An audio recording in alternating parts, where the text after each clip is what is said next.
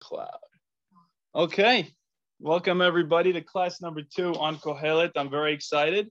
So we already did the introduction um, and chapter one last week. So uh, you know, in case you missed it, you can listen to the recording. Um, but we we I want to emphasize that although this book is very you know um, downbeat in certain ways, you know, you could kind of get down on yourself just from seeing the the negative thinking of the author. And we also saw that the commentary here by Michael Fox uh, makes it clear that he believes that this is a narrator telling a story about a fictional character, a character who is not really um, uh, an actual king, but more of a proverbial king, a proverbial king with Solomonic level of wisdom. So once we see it in that light, we could see that there's a, a message that he's trying to tell us and as we go through the book, we're going to try to derive more and more of this wisdom. And we could not, we don't have to agree, obviously, with everything that's being written. And we could sort of notice the, the points that we think are really profound. And first of all, we pointed out the courage of just asking these questions, which is an incredible thing. Just to ask the question of, you know, is there really a meaning to life? Am I deluding myself into believing in a meaning to life? These are very cathartic things to ask. Um, and like we said last time, you know, you come to this class every Tuesday night, 8:30 to 9:30. This is the time to worry about these things. If you feel like these things are bothering you during the week, you could kind of transport them in time to now and bring them up anytime during this class. And we're happy to discuss them. And I think it will serve you very well in your life. So, just a brief introduction to this chapter. Michael Fox makes very good points in his introduction to it he says, number one, that Kohelet has these conflicting judgments about pleasure. Pleasure, on the one hand, has this goodness to it. It's tov. It's it's almost you know it's just viscerally something that's good pleasure, right? It's mankind's helek. It's his portion. But on the other hand, Kohelet's experience shows him that pleasure is inane. It's empty. It's ineffectual. It's senseless, and therefore the toil that's producing pleasure means that pleasure itself is actually Hevel, because like we said last time, you know, I'll mm-hmm. work very hard to uh, for studying for a test, for example, and the toil is very unpleasant and it hurts and it's painful. And then I do well on the test, and you feel good for like a second, but the main feeling is a feeling of relief that you didn't do badly. So it's not even a positive. So it's like, okay, so what am I really doing this for? What in this whole process was really worth it? None of it was really that good. So so we're going to address those points. Um, wisdom, of course, is important here as well. So there's this uh, balance between his wise element and the, the, the experiential element that we're going to see, um, as well as Kohelet has these contradictory attitudes about pleasure. Even though we're going to point them out, they don't need to be logically reconciled. This is very important. You know, the way he puts it here is people are not always consistent. That's the beauty of a book like Kohelet. It's very much a uh, a stream of consciousness of an individual. It's so real. You know, just hearing the way that my friends Albert Mizrahi, who is actually on the Zoom, and uh, Morris Franco, the way that that they would talk about it, it, you know, really inspired me because it shows you the realness of this book. It's something that is not a finished product. It's not a perfect thing, and here you go, you know, put it on the refrigerator.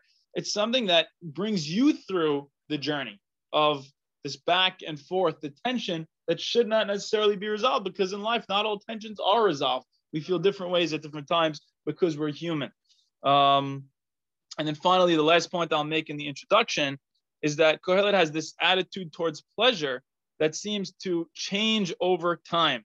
So when he first immerses himself in the pleasure on a grand scale, he, can, he discovers that it's empty and it fails to satisfy him. But, and this is the interesting thing. So I always thought that that was Kohelet's conclusion that you know pleasure is really not all that worth it and even pleasure is hevel because it doesn't satisfy you. But this is the interesting point that i never noticed before. But eventually he came to realize that it is nevertheless tov even though pleasure itself can be hevel it still could be tov why? It feels good. For the simple experiential fact that when you're in a pleasant mood or you're doing something that's pleasurable it feels good and that may, in a very downbeat way, that may be the best thing available. that it may very well be that nothing else in the entire world is worth in, you know engaging in other than pleasure. This is an affirmation of pleasure, even though it's a downbeat one. So that's just super interesting to me. Oh, I want to put on. Uh, I'm going to share my screen with you guys so that we can uh, look at the text together. So let me go. Oh, here we go. Uh, let me go to Kohelet. This is Sefaria. Oh, this is Nechama. Let me go Sefaria.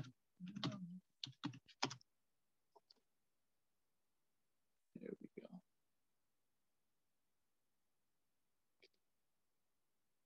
All right. Parasha Daf Yomi. Sorry for the delay. Where do I find? Start at the beginning, maybe? Oh, here we go. Uh, here we go. Perfect. We go to Kohelet chapter 2. Tanakh.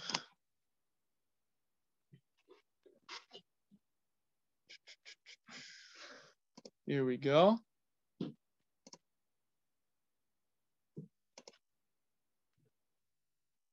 Chapter 2. Okay, so let's begin. Ellie, you want to read?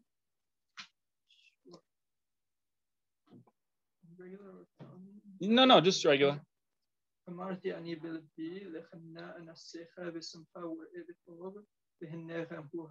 Very good. All right. So I said to myself, Amarti ani belibi. Right. And we know lev in the Tanakh very often doesn't actually mean heart. Rather, what does it mean? I said to my head or my mind, right? Because they didn't really have a word sechel so much in, in ancient times. Same in English. I'll take the heart 100%. 100%. But often we use heart more as emotion, and whereas here it's both logic and emotion, I think. So he's saying to himself, the the uh, the person Kohelet is saying, "Let come, I will treat you to merriment, with ebetov, taste mirth, taste goodness. That too I found was futile. So how interesting is that? The word anasecha what could be the, the shoresh of the of the word anasicha? Nesech, pour. Say it again. Nesech, nesech. Good, nesech. And uh, another thing that's um, suggested. Good alliteration probably, there, Michael. Good alliteration in that uh, pasuk. Which one? alliteration. A lot of alliteration. Amarti ani belibi lechana I love that. Yes, absolutely. Absolutely. The chaf and the noon and the samach, I, I hear that. I do see that. That's beautiful. Um, and the, the very interesting meaning that blew me away is test you, right? Like nisayon a little bit. Anase otecha, right? Anasecha, we get confused because of the he here, but imagine it was a chaf sofit. It's really just a poetic way of writing anasecha with a chaf sofit, which means I will test you. Let me test you out. So this is kind of like a guy who reached the nadir of his life. He reaches the lowest of low points of depression, and he says to himself, "All right, let me see what could actually make me happy. I have nothing left to lose. I know what my dad taught me. I know what all this stuff, you know, that I learned in school. But let me just test out the waters of this experience, this raw experience of tov and of pleasure." Ata, I think. Anasicha besimcha. Oh, sorry. Oh. Ani and libi. He's testing. He's telling uh, his heart. He's telling himself. Ani, I told myself. Let's test out this uh, pleasure. So let's read uh, verse two, uh, pasuk number two. This hok amarti meholal usimcha mazo osa. Right of revelry, I said it's mad. Of merriment, what good is that? Right. So he's saying this is just a repeat kind of uh, of what he was saying earlier. So this idea of revelry sehok doesn't only have to be a negative thing. It could also be something that is positive. If you look in uh, Psalm 126, verse 2, it's actually appearing in the context of the joy of returning exiles. So you don't have to think of sehok only as this, you know, uh, uh, empty thing. It could also be a positive thing, right? It could be a positive thing that is really meaningful, a meaningful party for a wedding or for a you know a, a bar mitzvah, something like that. Even that he is finding to be completely miholal, right? What could be the the shoresh of miholal? It could be like mahul. It could be mixed. It could be something that is, you know, a mixture of, uh, you know, goodness and also emptiness to it. He's noticing that it's not, it doesn't really have substance to it.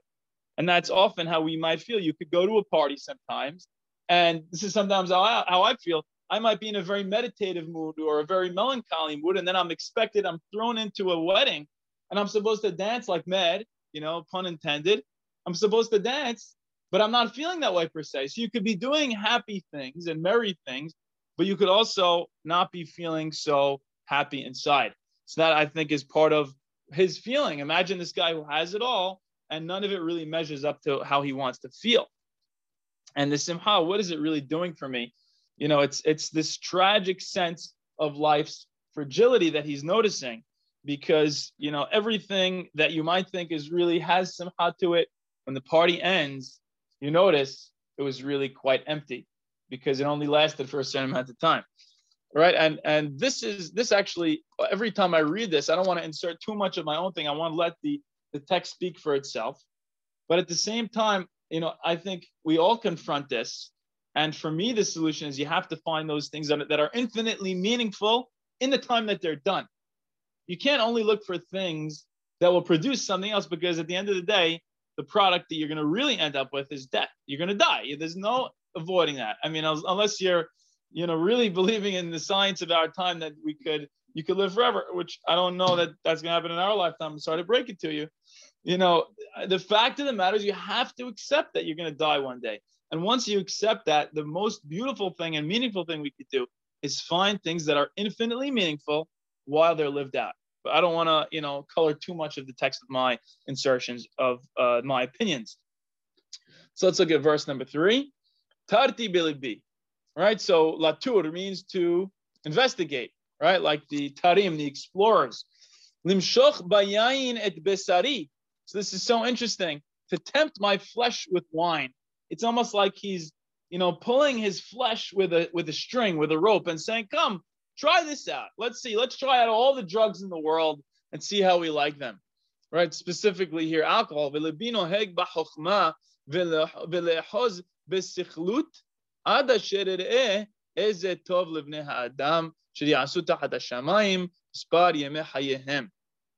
So he said, I wanted to tempt, tempt my flesh with wine and to grasp folly. How interesting is that? Is he trying to grasp it intellectually? Is he trying to examine it from his left brain? I think not. I think really it's a right brain thing. It's an experiential thing. He says, you know, you know, maybe all my life I was wrong. Maybe this chokhmah stuff that I was trying to engage in, because you know, right now I'm not happy didn't lead me anywhere. Let me go party. Let me go spend a year uh, like a college kid. Let me go just blow my brains out with alcohol and see where that leads me. And um, he wants to kind of grasp these pleasures experientially, right? And so what do we see? While letting my mind direct with wisdom. So he, he never fully let go of himself. He never fully let go of the concept of having a mind and wisdom being important as a part of who he is fundamentally. So he still has wisdom inside of him, but he says, let me go experience this world of uh, pleasures. Right? So while letting my mind direct with wisdom to the end for the purpose that I might learn which of the two was better for men to practice in their few days of life under heaven. You don't even have to say which of the two. In the commentary here, he says you could even just say whatever behavior might prove to be good or profitable let me just see. Let me let me find something because right now I feel so empty. And by the way, obviously, if you guys have any questions or interjections or comments, really anytime you have anything, please let me know. But we're definitely Michael. What what does he mean? Yeah. Which of the two? He means obviously wisdom and um, I guess folly. Is it? Exactly. Exactly. So that's why I don't think which of the two is the best translation. That's why Michael Fox disagrees with it.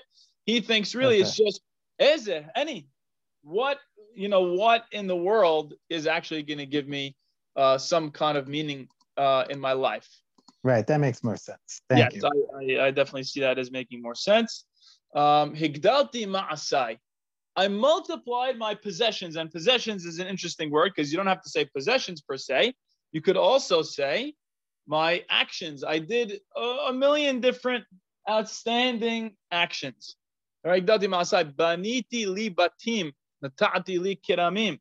Right? So I did all these things. I multiplied my possessions. I built myself houses. I planted vineyards. I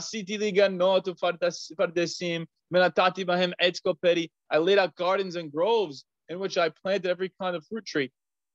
You know, I'm noticing this now. What does this sound like to you? Gan Eden, right? Vayita Elohim, Eden Mekedem, God uh, plants a Gan Eden and it's Etz Ose Peri, right? It's so so reminiscent of Gan Eden. He's trying to set up for himself this, you know, this idyllic utopia of uh, in, in a small microcosm in his own world. And he did all these different things and he tried to, you know, he did uh, incredible things. He was a builder, right? Michael.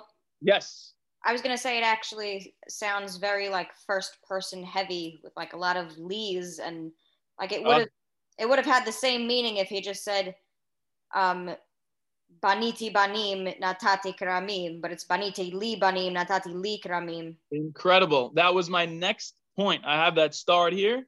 So, though not reflected in this translation, almost every verb indicating production and acquisition is accompanied by li, for myself. I built for myself, planted for myself, made for myself, and so on. This emphasis on myself exposes a sort of consumerism. I love that word. An obsessive striving to fill an undefined but gnawing spiritual need by material goods. This attempt is, of course, hopeless. Why do I love your point so much and this point so much, Madeline? Because what do we talk about so often here in the Chayil Minyan? We talk about individualism and thinking of yourself as an isolated island as an individual. And that's what Western society is telling us to do today, is it not?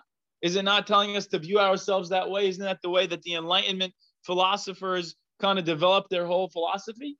Well, what's the problem? The problem is that you get the decadence of society. The problem is that everybody who sees themselves as an individual feels completely disconnected to any kind of a group. You don't have that, you know, hivish mentality, that groupish mentality that Jonathan Haidt talks about. And to me, this this is like neon flashing lights. Like this is where you're going wrong, Kohelet. If you wanted to find any kind of meaning in your life, you shouldn't have looked for it on your in, in, in your own individualistic web of a world. You should have branched out more. You should have connected more in the social relationships that you had and felt like you were part of a group. Because you know, you could have been at the top of all of it. It reminds me of like a celebrity you know, you read some of these celebrities what what their lives were like, and it's pretty terrible once they become rich and famous because they become isolated in a way.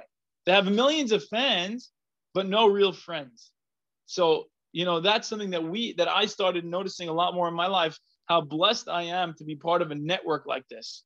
I'm I work in a hospital now in uh, in Brownsville, and you see, I, today we had a shooting victim. The guy, thank God, he survived. You know, in his 20s, around my age, and I'm looking at him and I'm saying, this kid's part of a gang and you know who knows what his family structure is like his community structure is like. We are so blessed to belong to such a strong foundation of a society the syrian community whatever community we belong to as part of the jewish community. Living here in brooklyn it, we, we take it so for granted because we came into the world as part of it but we don't even notice the impact that it has on us in so many ways. And you know you could take a second just, just to be grateful for that and it has, believe you me, so much to do with where you are right now. As much as we want to take credit for our own actions, you're also the product of the society. All right, so that's my little soapbox on the Lee stuff. So really fantastic point, Madeline. You're really on the ball. Um, so let's continue here. I'm sorry I'm not letting anybody else read. I just because I feel like no one's going to hear it if we if you guys are too distant. I feel bad. Um, so we'll continue with, with pasuk vav. Any questions so far? All right. Um, Asiti li berechot mayim ve'ashkot mehem yar someach etzim. I constructed pools of water enough to irrigate a forest, shooting up with trees. Right. So it just keeps on with this uh, with this Gan Eden kind of imagery. And again, it's it's echoing for me all this amazing accomplishment that Kohelet is having, and yet it's building really towards seemingly nothing. Kaniti avadim ushfahot ובני בית היה לי גם מקנה בקר וצאן, וצאן הרבה היה לי, מכל שהיו לפניי בירושלים. I bought male and female slaves, and I acquired stewards. I also acquired more cattle both herds and flocks, than all who were before me in Jerusalem. So he's got everything you could possibly want. He's trying to overwhelm you. Pasuk after pasuk, he's like, in case you weren't sure, yes, I had it all. For his time, there was nothing beyond that. And you cannot accuse him of not having a practical thing in his life where he could have had meaning from it. He had any any resource he could have wanted, he had it. So it wasn't a problem of resources for him. I think he's trying to make that point very clear. And again, just to, to reiterate our point from last week, doesn't seem like this is Shlomo because who came before Shlomo? really just like David and Shaul. He wouldn't say Mikol Asher Lefanai Birushalayim, Shemikol Lefanai And in, in the first chapter, he, says Al Yerushalayim. So it sounds like a king speaking on Yerushalayim, but it, it's definitely, seemingly at least, not uh, not Shlomo himself. Kanasti li gam kesef v'zahav uskulat melachim ha'medinot asiti li sharim v'sharot v'tanugot Adam Shida V'Shidot. I further amassed silver and gold and treasures of kings and provinces. Imagine you had all this stuff. Imagine you literally did not have to lift a finger the rest of your life and you earned all of it. How would you feel? You probably feel pretty good for a little while. But then who knows if you don't really have the meaningful stuff of life, it kind of doesn't last too long, right? And I got myself male and female singers, as well as the luxuries of commoners coffers, and coffers of them, right? So this is just an interesting word. What does shida veshidot mean? The Mishnah, it means coffer, uh, which I believe is just uh, a large amount. I don't know if anybody else really knows what that means, but uh, I think just means tons and tons of, uh, of people. Um, Ibn Ezra explains that it's women. You know, women take it as as spoils of war. However you interpret it, he's just again reiterating how much he has. Isn't I thought Shed was a demon? Or am yeah. I way off? Yes, no, I uh Shed is definitely a demon. Shida though, I don't I don't know uh I, I, I hate to uh, to say women are demons, but but honestly honestly I think I believe that you wouldn't be saying it. Kohelet would be saying it. Exactly. First of all, Kohelet would be saying not me. and there's a dagesh in dalit, so it's double. So shed is only one dalit. Ah, interesting. So like. Um,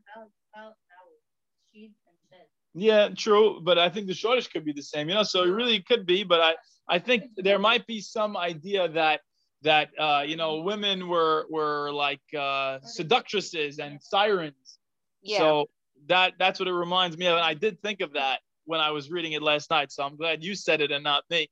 Um, so yeah, so we'll just uh, kind of leave that alone for now before I get into too much trouble. A lot of women in this class. Um, okay. Uh, yes. No, but there's a dagesh in the dalit, so it's, it's doubled, so it can't be the same shorter. Shidda, you're saying like shudad. Agreed. Shin dalit Yes. Yes. So I don't. I you're right, but I I don't know that uh, that it has to be that way all the time. Like, why can't it be sometimes that it's the same shoresh? You know, I don't know if that makes sense, but sometimes you have a dagesh in a place where it's not necessarily a double uh, lashon. But we'll leave. We'll, we'll talk about it afterwards because it's too too nitty gritty for now. Uh, but, but, I definitely want to hear. Vegadalti ve'osafti mikol shaya lefanai Yerushalayim af amdali. I love this pasuk, right? Thus, I gained more wealth than anyone before me in Jerusalem. In addition, my wisdom remained with me. So he has all this wealth, but and I love how he he kind of has this idea. My wisdom stood by me. Wisdom served Kohelet as a helper and supporter. Its service was twofold. It served him well in earning his wealth, and it kept him from abandoning good sense while he was amassing that wealth. So he's a person that's it's almost like he, you know, when you meditate, you kind of you want to notice the thoughts that pass through your head. So for me, the way I read is his wisdom is almost like his consciousness. He's he's allowing himself to observe everything that's happening to him throughout his life, but he's still always conscious with a wise mind of everything that's happening and saying, okay, is this truth? Is this meaningful? It's a very philosophical way of living. And it's a very meaningful way of living. A lot of people, you know, it's almost the curse of wisdom. When you're wise enough, you're smart enough to realize how ridiculous everything is. If you're not wise enough, you kind of get lost in the story very easy, easily. And in a way, that ignorance is really bliss. But for for Kohelet, his wisdom is in a lot of ways a curse because it forces him to confront these ideas constantly. And Chokhmati Amdali, it's a very valiant thing. I think it's very inspiring that he, he maintains this Chokhmah through it all. Any questions so far?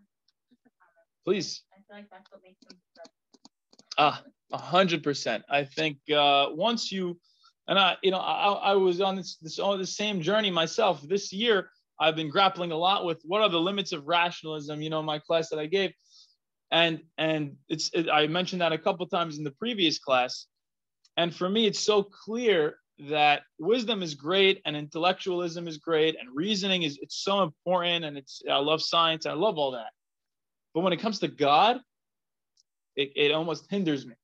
If I want to really meditate and sit down, if I'm too much in that rationalistic head, if I'm still in the medical mindset from the day, if I'm not able to let that go, I'm not going to have a good meditation. I'm not going to be able to pray very well. So there's something to be said about, and I keep mentioning it, the duality of the human brain. The human brain has you have this left hemisphere, right hemisphere, and it's not so cut and dry. But the left hemisphere, you know, primarily is dealing with this idea of logic and reasoning, versus the right hemisphere, which is more of a experiential thing, a creative thing, an art, artful thing.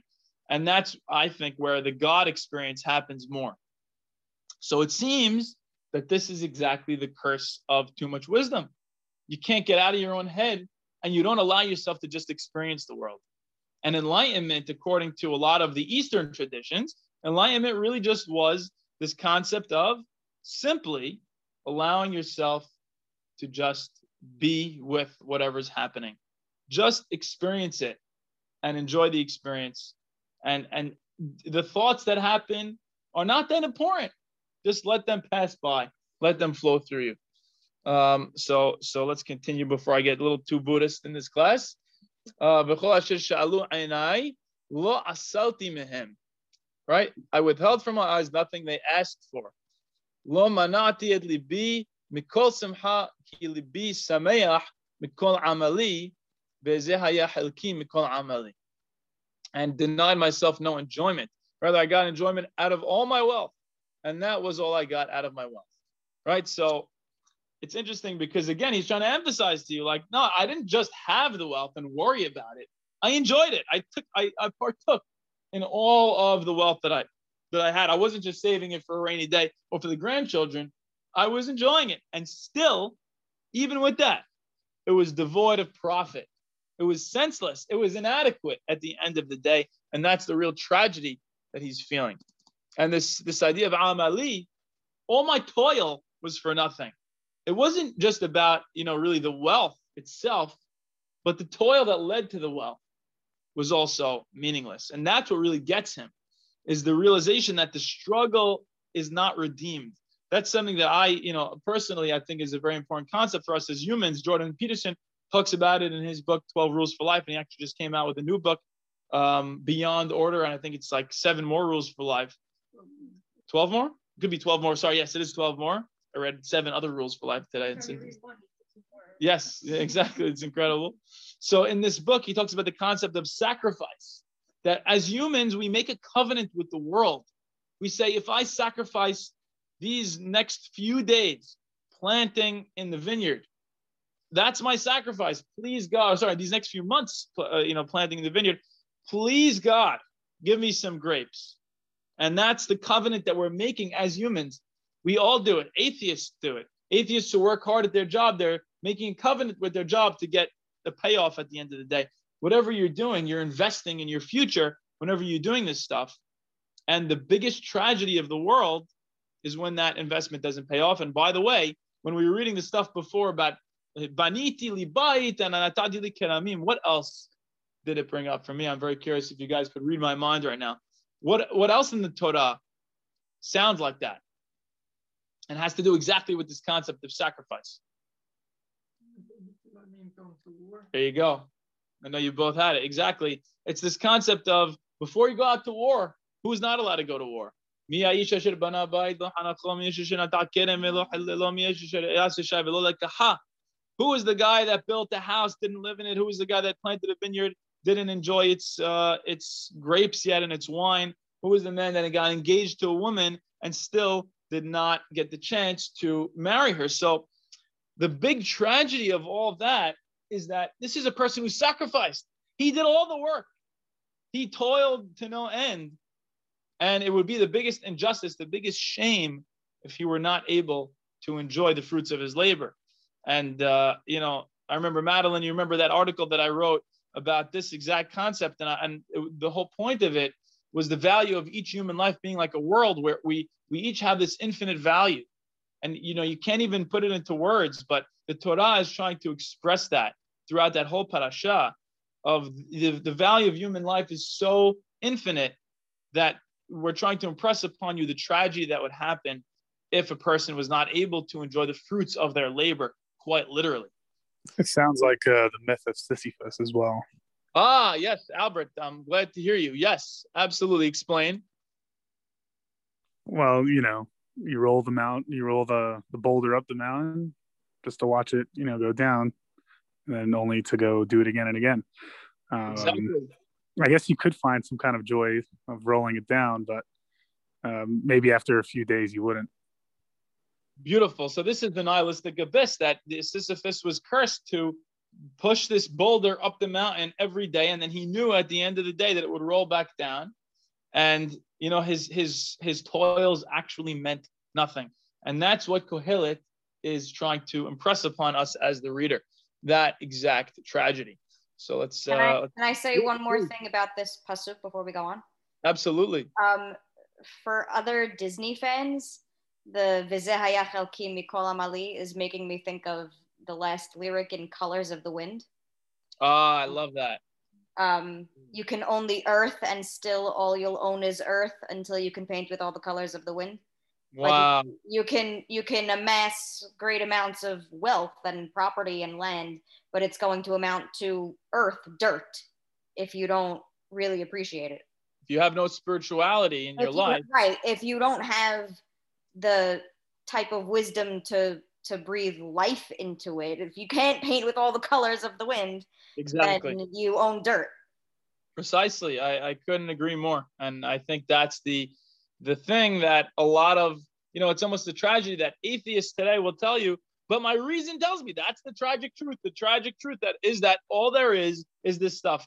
My response is, why did you convince yourself that the only means to truth is reason? What if there were more truths than just reason? And that was the whole class that I had given on the limits of rationalism. Um, so ofaniti ani ma ma'asai, pasuk 11, she'asu yadai u'be'amal she'amati la'asot b'nei kol hevel ur'ut ruach so again, he's, he's just repeating this idea. My thoughts turned to all the fortune my hands had built up, to the wealth I had acquired and won. And oh, it was all futile in pursuit of wind. There was no real value under the sun. Nothing is really worth it because of everything we've been saying, that nothing actually lasts. It, there's no actual payoff for the toil because the reward is not worth the uh, the the toil that brought it about. Um, so let's look at pasuk 12. So now from pasuk 12 to pasuk 17, he's going to analyze in particular wisdom and folly. So pay attention; it's really interesting.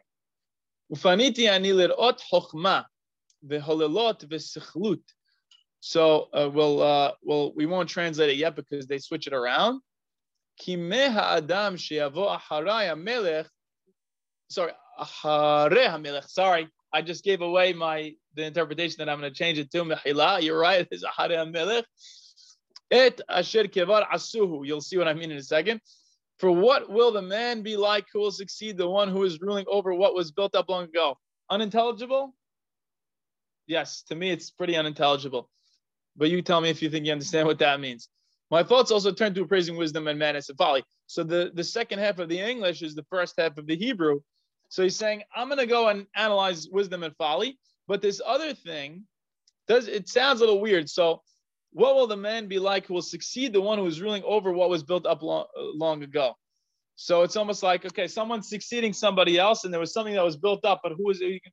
So the a very interesting thing that uh, I believe it's the Septuagint, um, and what else was it? A couple of different. Uh, oh, sorry, maybe it's not the Septuagint. There's, there's a, just a different vocalization you can read it as. So read it from Aharei HaMelech to Aharai HaMolech.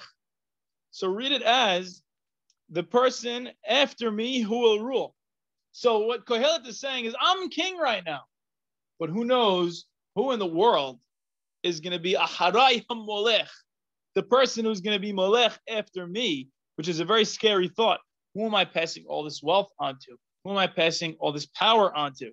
Um, and the answer is going to come in Pasuk 18 and 19. We're going to hear about his successor. All right, so um, now we're going to talk about wisdom and madness and folly. Right, so specifically, uh, madness and folly is a single concept, and there's this idea of foolish madness that we'll see. Any questions on that? Okay, great. וראיתי אני שיש יתרון לחוכמה מן הסכלות, כי תרון האור מן החושך. I found that wisdom is superior to folly, as light is superior to darkness. So this is really interesting because Kohelet is lauding wisdom. It's, it's superlative to him. It's the most important thing. Even if even if wisdom ends up being Hevel, he never doubts its vast superiority to folly. Even if folly itself is Hevel, there is still something that he sees in wisdom that's inherently valuable, even if it all leads to just complete nonsense. Right? So, but the, the, the point that he's trying to make here is he's lauding wisdom in order to set us up as the reader for the disappointment that the wise and the foolish share one fate. We both die, we both get buried. That's it. Right? So he's lamenting the limits of human wisdom. He's saying, wisdom is incredible, wisdom is great. And you know what? Wisdom is better than folly. But at the end of the day, wisdom and folly both end up in the grave, right?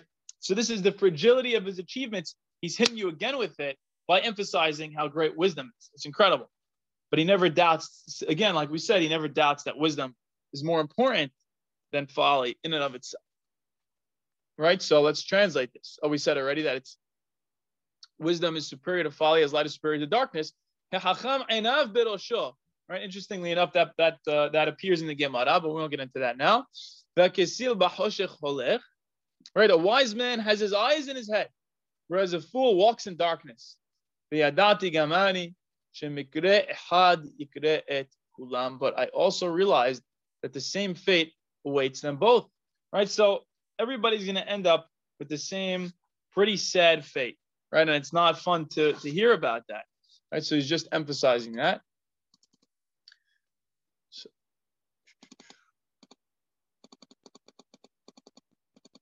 I skip so much here. Ani gam ani. So I reflected. The fate of the fool is also destined for me. He says, I'm so smart. I've dedicated my life to intellectual honesty, to probing the world as much as I could. And yet, what happens? The fate of the fool is also destined for me. I'm going to be the same way as the fool. To what advantage then have I been wise? And he, I came to the conclusion, right? Um, ולמה חכמתי אני אז יותר ודיברתי בלבי שגם זה הבל. And I came to the conclusion that that too was futile. So this is really just the pit of his despair regarding all his life's achievements. He says, I could have worked so hard, and yet it really amounts to nothing. And that's the tragedy of it all. Because the wise man, just like the fool, is not remembered forever, right? ושכבר הימים הבאים הכל נשכח, ואיך ימות החכם עם הכסיל. For as the succeeding days told, uh, roll by, both are forgotten. Alas, the wise man dies just like the fool. So everybody's going to die. Everybody, everyone's going to be forgotten. No matter how smart you were, you're going to be forgotten. And you know, even if they, if you wrote something down within the span of a couple of generations, most likely they're not really going to remember you. Ironically enough, what are we reading right now? We're reading what he wrote. That's just hitting me right now. Little did he know, he's not forgotten. And very good for him, right? That the irony of ironies is that he is he lamenting something that we cannot believe by virtue of us reading what he's writing. So, in a very ironic sense, you know, you could kind of see the beauty in that. We live on in our ideas in a way.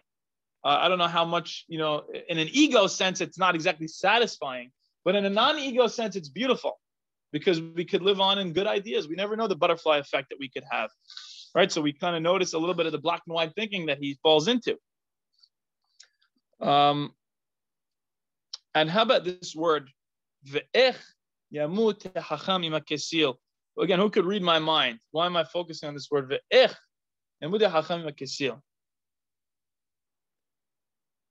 Right? What do we know? Sounds like a question. Say it again. It sounds like a rhetorical question. It is certainly I'm just very disappointed. to me, it's very reminiscent of Echa, this Oh. lament. And he also points that out here in the commentary. The, the it's a lamentation almost. If this was a little bit more of a religious book, it would sound a lot like Abraham Avinu, right? Uh, Ha'af tispes hadikim rasha. Uh, right? Um, you know, how could you sweep away the righteous with the wicked? Hashofet kol mishpat? So he's not addressing this question to God, he's addressing it rhetorically, but it's the same question. And I would argue it is a moral question. In a way, he's challenging God himself and he's saying, I know, you know, he takes it axiomatically that God is the creator and God is has this tremendous wisdom. But he cannot understand how could God allow this to be the fate of both types of people. It's not something that he's really able to come to terms with. All right, death deletes these distinctions of quality that should be respected. You know, God in a just world, the quality of someone's life should be respected, but it's not. Right, and now look at really this is uh, very severe here. Ironically, because right, look, hayim, I hated life.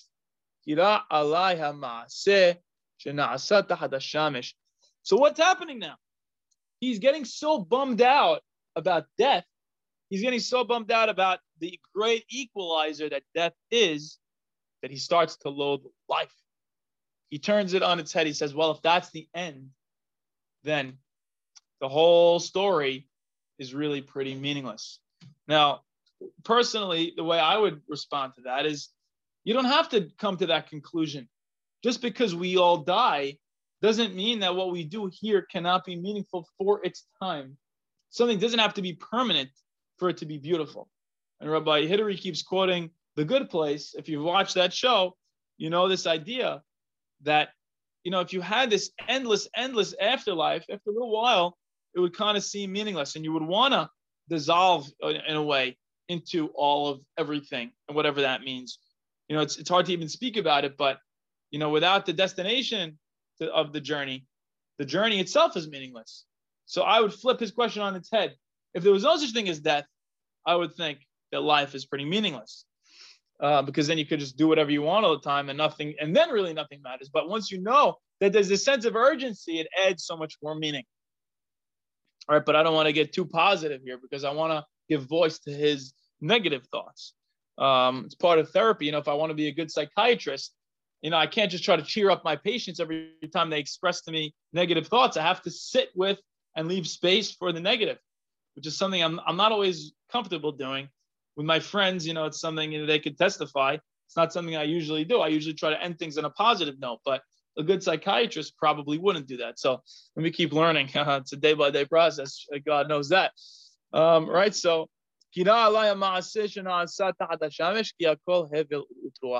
I loathed life, for I was distressed by all that goes on under the sun because everything is futile in pursuit of wind. Right? So he's just completely bummed out. Uh, Pasuk 18. Right. So first of all, this is very interesting. Before we move on, um, whereas in 2 12 to 17, which we just read, he reported his experiences and observations and concluded with his reaction to them. Kohelet now begins with his emotional reaction in this next, next pasuk 18, also a sense of loathing, and proceeds to explain what led up to it. So in a way, it's a chiasm because he started off with experiences and observations, and then emotions, and then he's going to start with emotions and then go to experiences and observations. So he's kind of sandwiching it, and at the very center of this sandwich of the chiasm is this great despair. So it's another literary technique, I believe, that he's using to emphasize this despair that he's going through.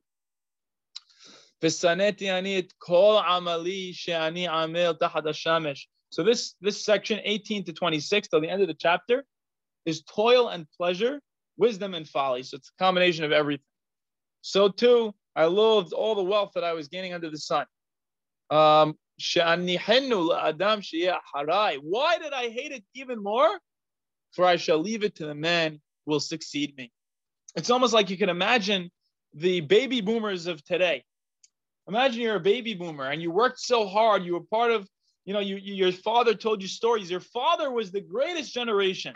Your father was in D-Day and uh, bullets were flying and he he just narrowly escaped death. And he told you about the sacrifice that he made. You're a baby boomer. You're a product of that. You believe in these traditional values. And then your grandson comes home and he has nails painted, his hair is dyed pink, and he has a nose ring and six earrings on the left ear and then nothing on the right ear. And there's like an absence of space in the earlobe, you know, and he's telling you that progressivism is this stuff and he hates religion and God is dead. And imagine how you would feel. You worked your whole life, you were part of this grand narrative and this story, and your grandson is being you know, completely brainwashed in, in college campuses, you know, as, as they say, um, the more open minded you are, then the easier it is for your brain to fall out. I think a lot of the colleges today are suffering from that. So that's just my own personal bias. I just have this passion for this topic. But imagine you're that old man and your whole wealth is being transferred to this grandson. How would you feel? This kid doesn't know the first thing about wisdom. This kid's so educated, he doesn't know the first thing about common sense. I'm going to pass on my life's work to him. That's Hevel. That's Re'ut Ruach, if I ever heard it in my life. Please, God, let that not happen to me. Um, for I shall leave it to the men who will succeed me. If anybody gets offended, please let me know. I'll take great pride in it. Um, I'm only, I'm only kidding. Please don't cancel me.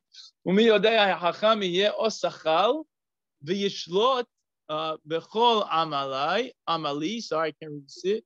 Vishlat, sorry, bechol amali, she'amalti v'shehachamti tahat shamesh gam ze havil. Who knows whether he will be wise or foolish? Who do, you don't know? Question? Yes. I'm, I'm just very shocked that he said this because, I mean, who knows whether, like, who knows that the man will succeed after me will be wise or foolish? It's within his own hands to ensure that. Is it though? Yeah. What if he gets old and frail and he and his his the son that's the eldest, you know, by whatever rule, is a real dip. Yeah, but it's his life choices that got him to. You can't control how your kids turn out. No, no, no. I'm talking about him specifically. His children make the same mistakes that he did. Not necessarily. Very eerily similar. Oh no, I'm not. We're not talking about Shlomo here. We're talking about Kohelet. Oh. That's the thing. Sorry, yeah, I didn't I didn't understand what you were saying. Shlomo, okay, you want to say even Shlomo, who knows how much he controlled? And you're right, he did make a lot of mistakes in his life. But a person like Kohelet, let's say it's just a, a fictional person, this kind of a person has no way of knowing who it's going to be, who is going to be the son that that pass that that he's going to pass the baton on, right? So let's continue. Uh, but but good point because if it were Shlomo, you that that was a very uh, solid question, and it's a discussion for another time, the authorship, but a good question. Um, right? Uh, so and he will control all the wealth that I gained by toil and wisdom under the sun. That too is so. I, I wanted to say something. He, um, you know, you don't hear family, right? You don't hear the word family anywhere in this whole uh, so far. I know we're not that far in. But obviously, you know, he's not really emphasizing human contact and human relations. And so when he's saying who's going to inherit me, you know, I, I mean, it's hard to understand it, but in his head, he has no relationships with anyone. I mean, that's what it seems like. So yeah. whether it's his son or it's a stranger, makes no difference to him. He, it's for whatever reason, he set it up that, you know, there, I don't understand it exactly, but there's no family. Like, you know, you're thinking, oh, it's going to be his son. But to him, he clearly he's not talking about people. He talks about possessions. He talks about things he has. Nezer says, I don't see the word love here. I don't see wife. I don't see child. I don't see any type of. Well, how stuff yeah. said he will mention later on in the book the wife stuff. Like he'll come to the conclusions. But in this despair, I think you're making a great point. One of you in the most despair, I believe uh, it was Emil Durkheim, who says that we are real depression is when we feel cut off from the real ties, it's the real social ties that we have. We forget, we delude ourselves into forgetting about the social ties that we have. And when we feel utterly disconnected from the group, that's when we are most depressed. So it says a lot. Uh, depression has everything to do with the groupishness of humans. And that's why I think the leftist narrative of individualism is leading to these profoundly high rates of depression, anxiety, suicide, you name it. I blame it on that. I really do. You know, and I, I think that unless you could build strong groups, you're not going to succeed if you're dealing with humans. That's just a fact of who we are as people. Unless you you have you know some kind of disorder like schizoid personality disorder, and you're okay living in a lighthouse the rest of your life. I'm not talking about those people, obviously. But that's exactly the point, Doc. Is you're is you're 100 percent right that Kohelet speaks about others in this chapter at least as his possessions, only as they relate to him, not as individuals, not as I and thou, but I and it. You know, so these are really important points. So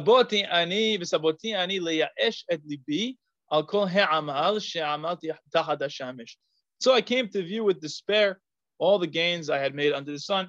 Right, naturally now he's going to be in despair because he's thinking in such negative terms about everything and the lack of profitability of toil. Ki yesh adam ולאדם שלא עמל בו, יתננו חלקו, גם זה הבל ורעה רבה. For sometimes a person whose fortune was made with wisdom, knowledge, and skill was handed on to be the portion of somebody who did not toil for it. That too is futile and grave evil. So, you know, sometimes we see people in our lives that they're the, the son or daughter of a very wealthy person, and we go to work every day and we're working our, our you know, tails off. And we can't understand how is this just? This person sits on their behind all day and they don't do anything. And they were born into wealth and they seem pretty happy. Well, ironically, you know, I don't what I think Kohelet is overlooking here is the joy that you can have in work for its own sake. If you, I was trying to withhold myself from saying all this, but I, we're, we're nearing the end of the chapter, and I'll allow myself to say it. What about flow? What about doing things in a way where you are so engrossed that you lose yourself in your work because you enjoy it so much? What about you're being creative, you know, and uh, so many different things that you could do and that, that bring out your talents and your passions? To him, he calls it amal. It's toil. It's meaningless work and it's only for the, the sake of the ends that it achieves. Any psychologist today would be like, okay, bro, you're in the wrong job. Find a new job. Go to a life coach. Find it. If you see your work as toil, you know, you're just screwing on the heads of Barbie dolls and on the conveyor belt. Of course, you're not going to like what you're doing. Go find a new job. But, you know, it seems that this is what happens when we're depressed. We forget how to challenge our thoughts. We get stuck in a specific thought pattern that is really quite unproductive. All right, so let's continue.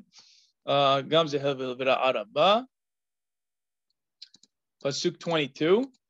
Ki adam bechol amalo for what does a man get for all the toiling and worrying he does under the sun? Right? So, what really is there for us? Let me just make one, one more point before we continue. So, Kohelet considers this absurd and unfair, this idea of the toil that doesn't have any payoff. It's a grave evil because he does not seem to feel a connection to future generations. So, just to reiterate your point, Dr. Nasser, is that another thing not even if you even if you didn't see your work as as as uh, flow, even if your work didn't bring out your passions and wasn't enjoyable in and of itself for you, even if you were screwing on Barbie doll heads when on the conveyor belt, if you had this idea of I'm doing it for my wife and my kids, that's beautiful.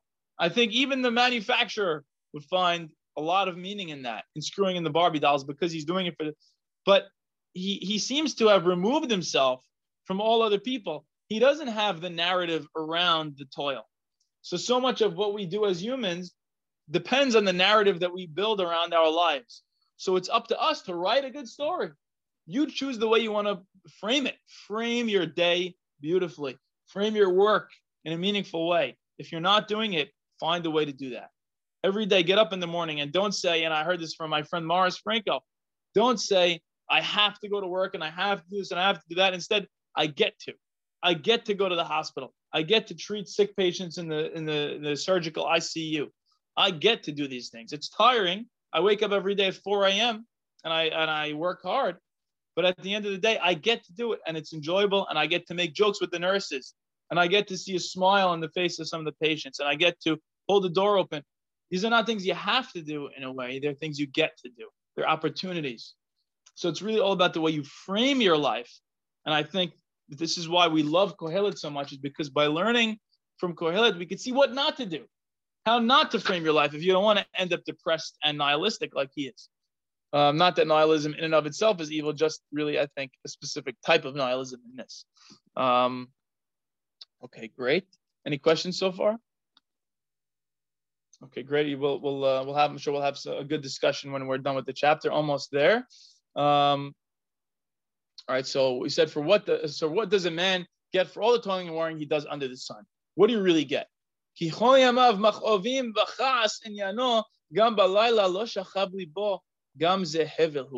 All his days, his thoughts are grief and heartache. And even the nights, his mind has no respite. That too is futile. So this is really interesting.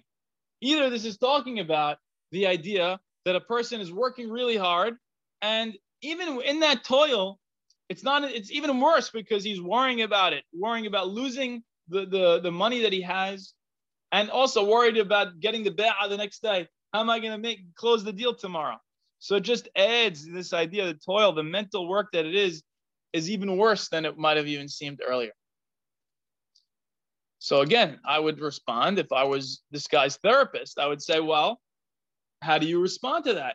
Are, are there things to do? Meditation, psychotherapy, CBT, changing your thought patterns in order to not think so extremely and not be so obsessed with success and instead try to enjoy the process. We, we've become so obsessed with the end goal that we forget to just enjoy the process.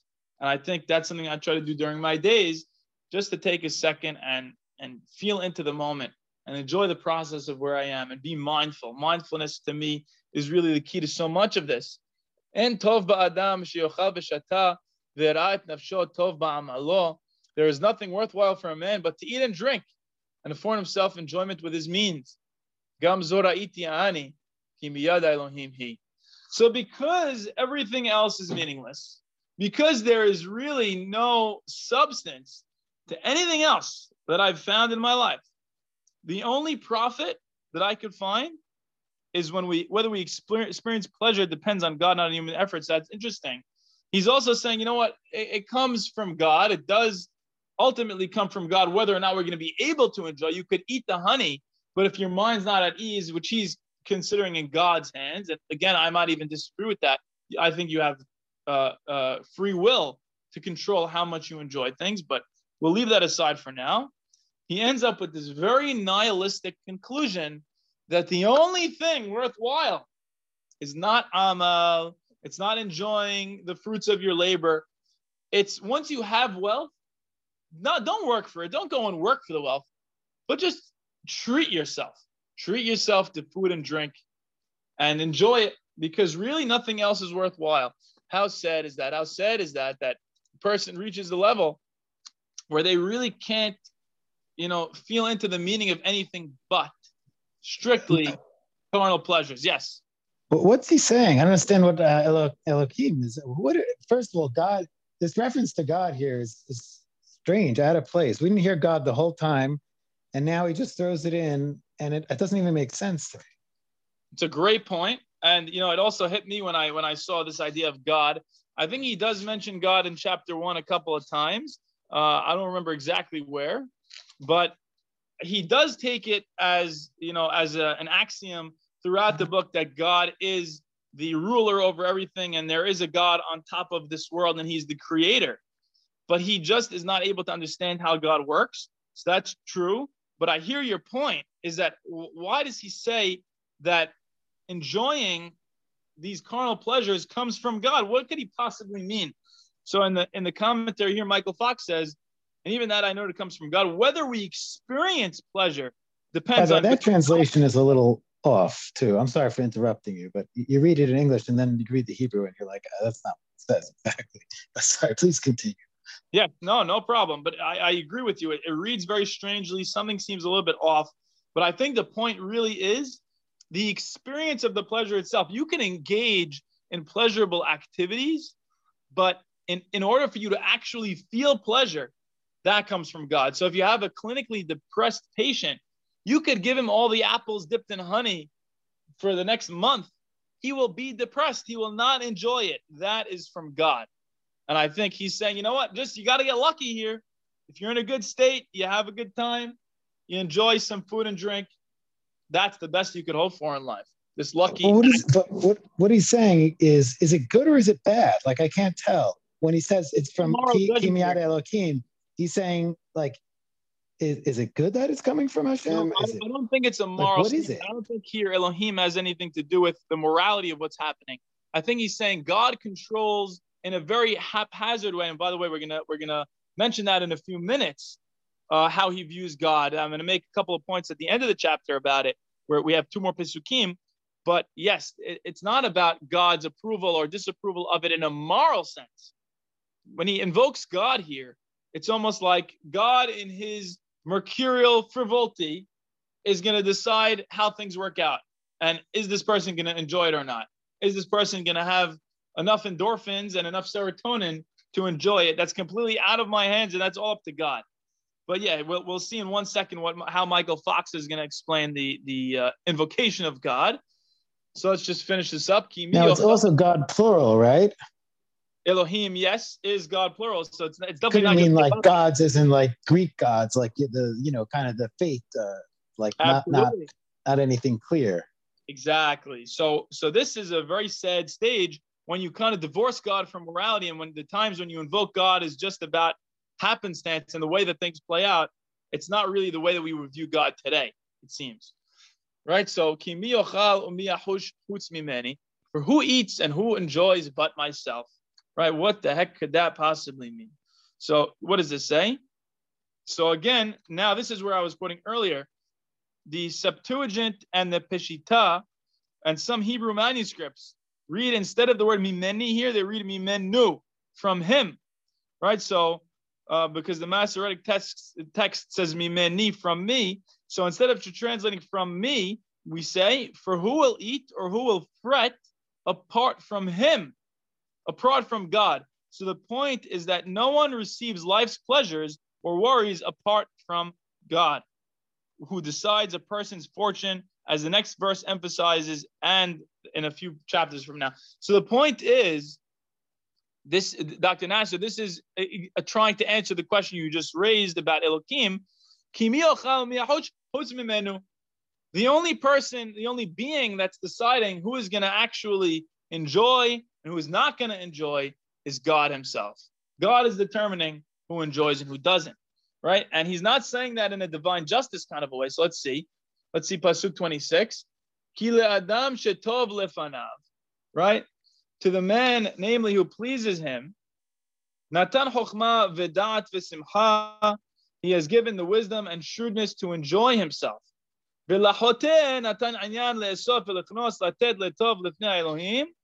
Right? And to the to him who, who displeases, he has given the urge to gather in a mass, only for handing on to one who is pleasing to God. Right? So, sorry, I didn't show you guys the English. So this is also uh, completely ridiculous in his mind. So I'll just read you the commentary. It's extremely interesting. We read this as hote and as person who's doing good as this idea of a moral judgment. But it's the arbitrary nature of God's justice that he's emphasizing here. These this hote is not hote in an absolute moral sense. He's hote in that he didn't know necessarily what God wanted because what God wanted was completely arbitrary. And not in the sense that, oh, you know, God was a moral agent asking us to do certain things. It's the way that things play out proves what God wanted. So if a person ends up winning, winning the lottery, that's in a way, okay, that was, you know, he was doing what God wanted because things turned out well for him, not because he necessarily did anything good.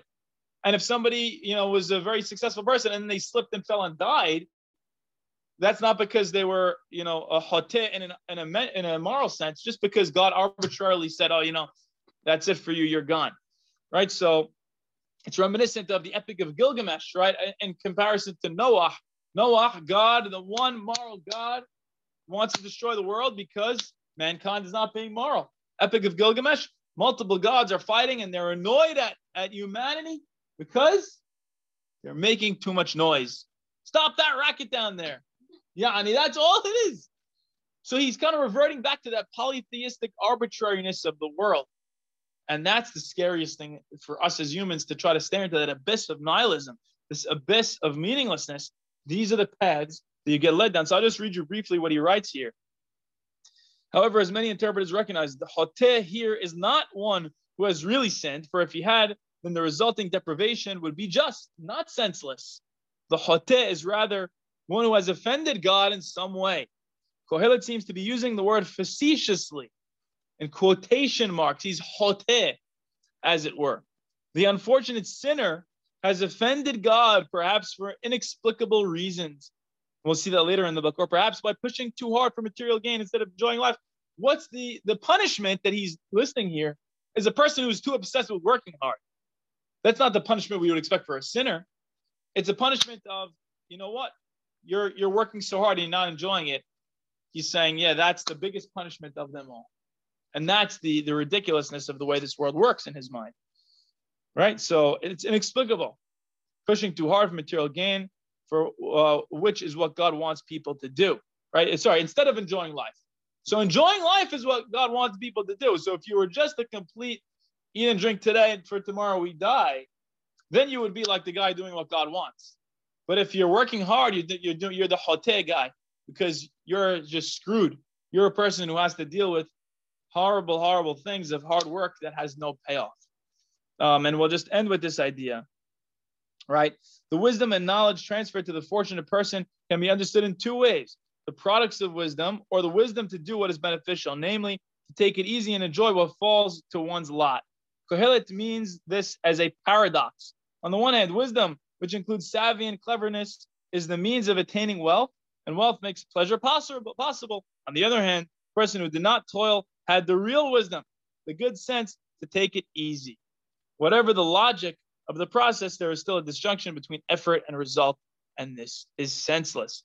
So he's so bothered by this fact that you could work so hard and not gain anything out of it. But you know what? Okay, you have some means to enjoy and you enjoy the pleasure of that. But the real wise man was the dib who did nothing and just went to his neighbor's house and partied.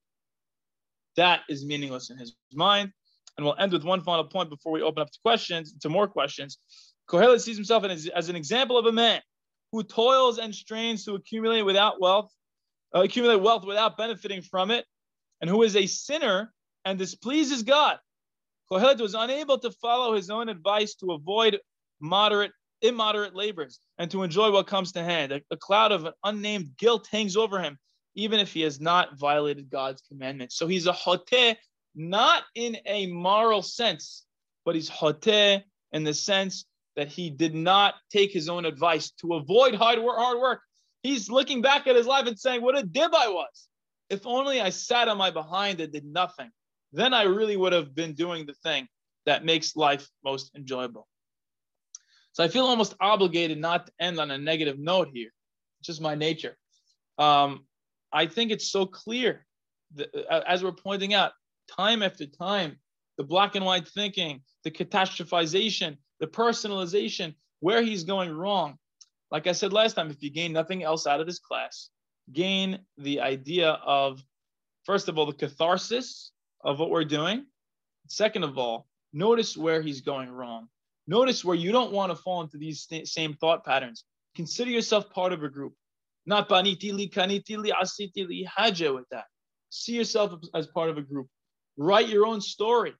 Refuse to to buy into the narrative that he's buying into because at the end of the day, the pen and paper is in your hand.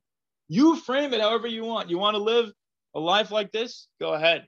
Write the tragedy. No one's stopping you. But if you want, you have every right and every capability of finding this, this way of framing your story as a valiant one, as much struggle as goes into it. For God knows there's a lot of struggle. But if you do things as inherently meaningful, they go from toil to meaningful work. And I think that's the biggest blessing we can learn from Kohelet is he's passing on to us all this stuff. And ironically, he didn't even know the impact and the meaning that he's giving us with his sense of meaninglessness. So thank you for, for listening and uh, thank you for participating. Um, I would love to hear any questions or comments that you guys have from on Zoom and in person.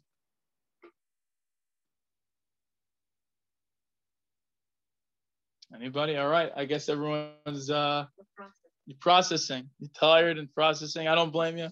It's definitely a lot to process. Uh, I think this is perfect time to to end. You guys were were awesome. Really, thank you for your comments. Um, and please, whenever you want to interject, you know, please don't don't feel guilty to to stop me. Um, so uh, looking forward to the next class, and of course, text me, email me anything, uh, any questions that you have, and uh, and this I think it's an ongoing conversation, and that's the beauty of what's going on. So uh, Hazak Ubaruch and uh, thank you, thank you. Thank you very much, everybody. Thanks again, Michael. Excellent. Great class, Mike. Thank you. Really Thank awesome. you.